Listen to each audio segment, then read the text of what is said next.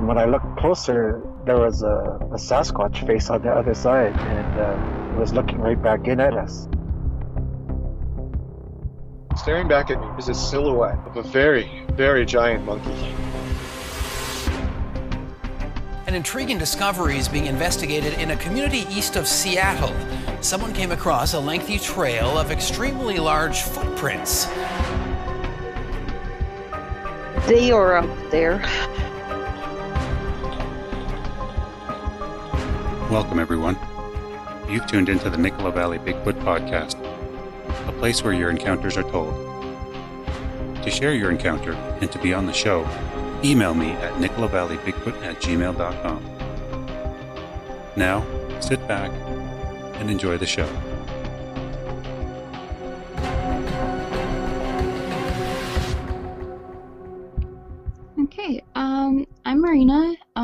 From the Canadian East Coast, out in Nova Scotia. I'm from the mainland.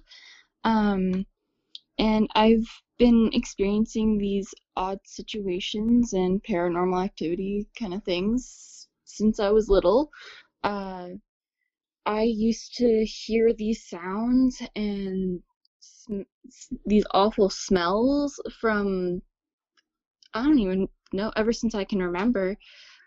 I grew up in a small town. Uh, my father was a hunter. He raised me to know the sounds and the smells of the wildlife that was in the area. So we really only had anything from like bears to coyotes, owls, foxes. We even had skunks, raccoons, and I once got chased by a porcupine. Um, so I'm very familiar with all of that kind of thing. Oh yeah, I, I grew up in this small town with my father, a hunter. Um, I was raised to understand the wildlife. You know, you spot uh, an aggressive animal such as a coyote or a bear, you make yourself look big, make lots of noise, and you slowly back away. I was always raised to understand and respect the wildlife out there, and I always loved spending time out there. Um, but by the time I really reached the age of 10 and older, I found I would hear these these sounds, these awful guttural, just really harsh.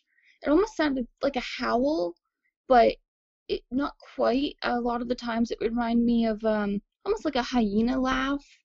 It was just really it just chilled you to the bone because it's not something you would hear from any of the natural wildlife. So I figured it's probably just some of the neighborhood kids out because we lived about 10 minutes away from the neighbors, but like a 10 minute walk, but we would always be out and about with the other kids.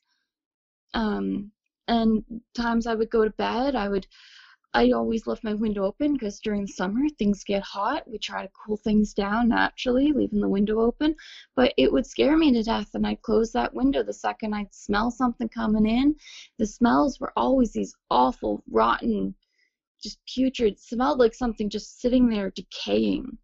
And I just never really understood what it was. Anytime I would mention it to my mother, um, she would always tell me that it was just oh, you know, the raccoons or the skunk or just something out getting into the garbage or just simple things like that. And there were always like you knew that that was not the case, but you just chose to believe it because if you didn't, what else were you to believe? Um, but I would always experience those types of things. But the biggest one for me was my family, we had some close friends, and they had a cottage out kind of in the middle of nowhere, like even further out than our little town was. And there's a, a couple of cottages right in a small area, but um, I remember one night I had decided to go see if there was any of my friends hanging around. Of course, there wasn't. I was the oldest one there. I was about 14 at this time, I think, or I may have been a bit older. Um, and I remember they had left the adults had left me to babysit some of the kids that were there, so one of them being my younger brother and my family friend's two children. And for whatever reason, they always bring a charged tablet and they had the kids watching a movie. So I was just sitting there reading a book, waiting for them to come home late at night, and you'd hear these sounds out in the in the driveway, dra- gravel driveway, and it sounds like there's somebody walking down and sitting there, and I'm like, okay, well, go check, peek out the door, and then right as I reach the door, I crack open the door, and there's that awful stench hit me out of nowhere. I remember it just. I don't think I'll ever be able to forget that awful smell. It's just right, like it's in your nose, and you can't get rid of it. And I'm there, and I'm looking out the I look out the door and there's nothing there. I didn't see anything. I could still smell that awful stench, but there was no one there. I had assumed it would be one of the adults, so I just was a little freaked out, so I slammed the door shut and locked the door and closed up the windows and stuff, because, well, you're in the middle of nowhere, you don't know what's going on.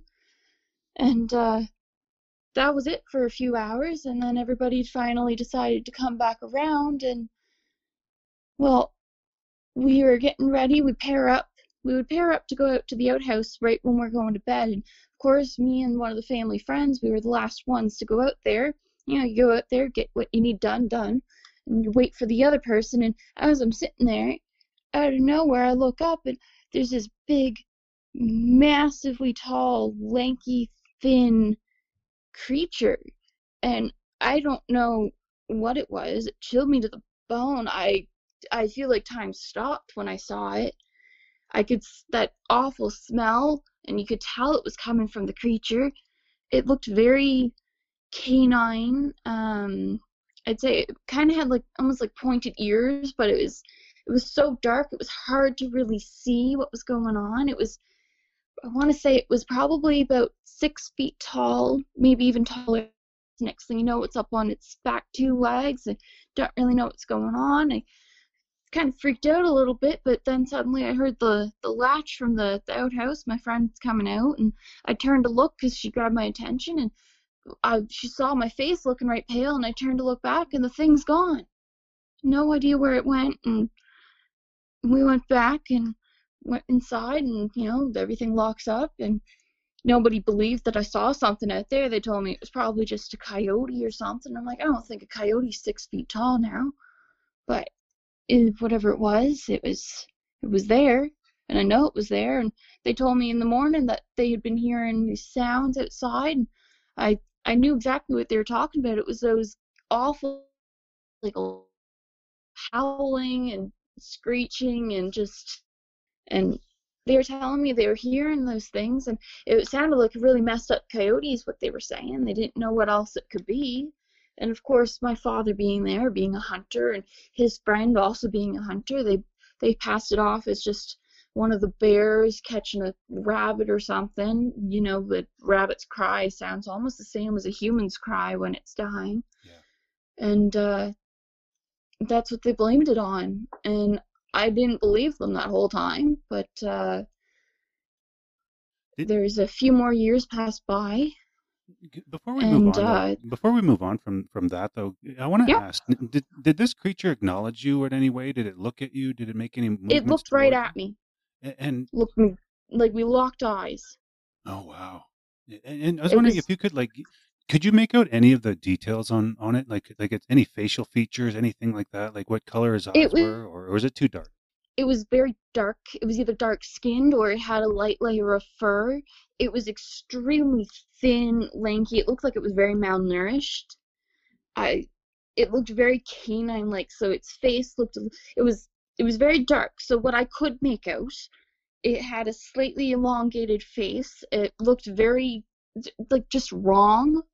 You could tell like it looked human, but it, it just it was wrong.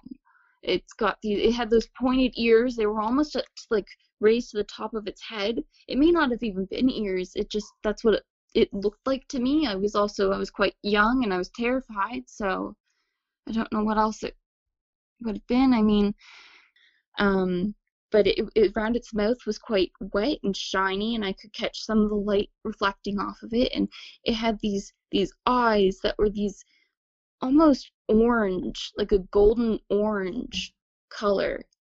It's like cat's eyes reflecting in the night, and you see that reflective look. It was similar to that, but it wasn't quite. It was almost like they were producing the light. Wow. Wow, holy smokes. That would have been Yeah. terrifying. I can't imagine, you know, even myself at 14 years old being being able to really process exactly what it is I'm looking at. How long did it take for you to kind of uh, uh, figure out, okay, that that's not natural, and, and you know, how long did it take you to kind of get get to that point beyond, you know, past the I I shock think the whole encounter lasted maybe five seconds, if that. It was not very long at all, but I kind of I looked up and at first I saw something dark and I thought it was just probably a black bear because they're quite common in the area and that's what that's what I thought it was at first and the way it was moving. But then when it stood up, you could see just the way it stood. It's it was too thin, too lanky, too uh, malnourished to be a bear for the late summer, early fall. It, there's just no way it was that. It it kind of like it sank into me like right in those last the last couple seconds of that's not normal. I don't know what that is, but that is not normal. Yeah. And, and when it got up on its, its two hind legs, I mean, that's probably shocking enough as it is, but could, and I, I know it- it's been a few years, but could, could you describe how it moved, like the movement of it? Like it, was it, did it seem very natural or did it seem like it kind of contorted its body, so to speak? It it I would describe it as a. well you you see a, if you see, look at a deer's leg, it kind of looked like it stood up on a like um like on a pair of those rear legs like that. So it didn't look hmm. right. Looking at it, it looked painful the way it moved. Like it shouldn't have been able to stretch like that. Like its legs were too long for the body, like the torso was almost too short. Yeah. It sounds like it really didn't look very natural at all. Like it, it's something that shouldn't be No, real type of thing. Yeah. Yeah. It's hard to explain. Yeah. I understand though. I really do. I almost thought at first that it was a bear with mange, but there is just there was no way the way it stood up and the way it it moved. It just there's no way. I I've thought about all the different possibilities of what else it could be, and I just I I keep telling myself I want to put it up to that, but I know down like in my gut like that's not what that is. Yeah, it, it really sounds like your, your your brain is really trying to make sense of what it is, you know, because monsters aren't supposed to exist, but they're definitely out there. Um, now, Oh yeah.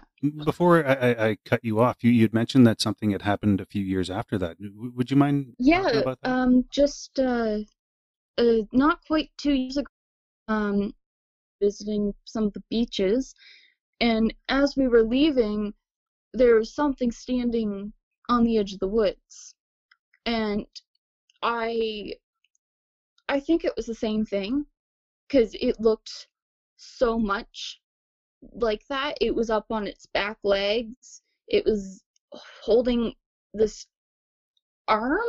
I don't know if it was an arm, but it was holding up to a tree with one of its forelimbs.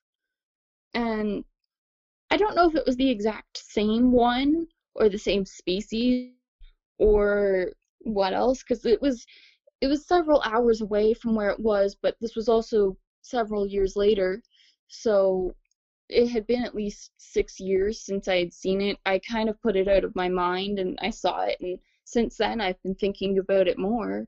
That's the reason I posted my story and we contacted each other. Yeah, yeah. I, I I don't hear too many accounts of of dogmen, and I'm fairly certain that's that's what you saw because you know typical wolves and coyotes and, and things like that don't hop up on their back legs and walk, uh, not unless not unless there's something seriously seriously wrong with their here you know their physiology or something like that. So yeah, I, they're, really they're just to talk to about structurally not meant to move like that. Yeah, yeah. So was there any ever was there ever any talk uh, of any other types of creatures in in your area? Like, I don't mean specifically to where you are, but I mean in general. Like, has there been I Bigfoot sightings or or you know anything else like that? I had talked to my father about um, if there had been any possible sightings of any other creatures that they didn't quite recognize as the, a natural species, and um, he he didn't seem to know of any. He he kind of became very quiet, so he may have been just holding off and not wanting to give in to the idea. But um, as far as I can tell, there wasn't. There's been no stories from any other hunters. Um, there was a story I did find online of an interview, a reported sighting of I believe it was, I believe it was a dogman that the the person had claimed to have spotted as he was driving down the road, but uh, I've, I've heard of like people claiming that the man was drunk when he was driving and there is other things going on. So I have no idea how accurate that claim is, but it was from several several years back now. Yeah. Did you ever believe in, in anything like that before this incident happened? Like, did you ever think of Sas- give Sasquatch or Dogman or anything like that, any kind of you know second thought, so to speak, and, and you know put any relevance in it until afterwards, or was did you kind of hear about the stories beforehand, or, or how did that work? I um I was always the type of kid that I always believe that there's things we don't know about in this world, but I was also skeptical I've always been that way. I don't believe things until I see it. So that's part of the reason I'm sitting here and I'm trying to make sense of it. Yeah. But um yeah. I um I don't necessarily I never really believed in the creatures themselves, but the more the possibility of them being out there. Um and as I've gotten older and I've spotted this creature in particular, I've I've come to kind of accept the fact that they are out there thing. Yeah, yeah, kind of seeing is believing type of thing.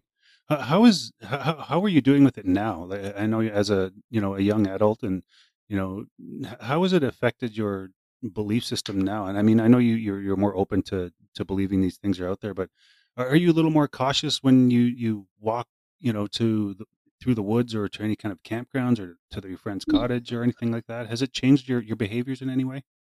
Um, well, I now live uh, just on the edge of the city, so it's there's not very many very much wildlife around aside from the, the occasional city deer or the raccoons that you catch every now and then getting in the trash. Mm.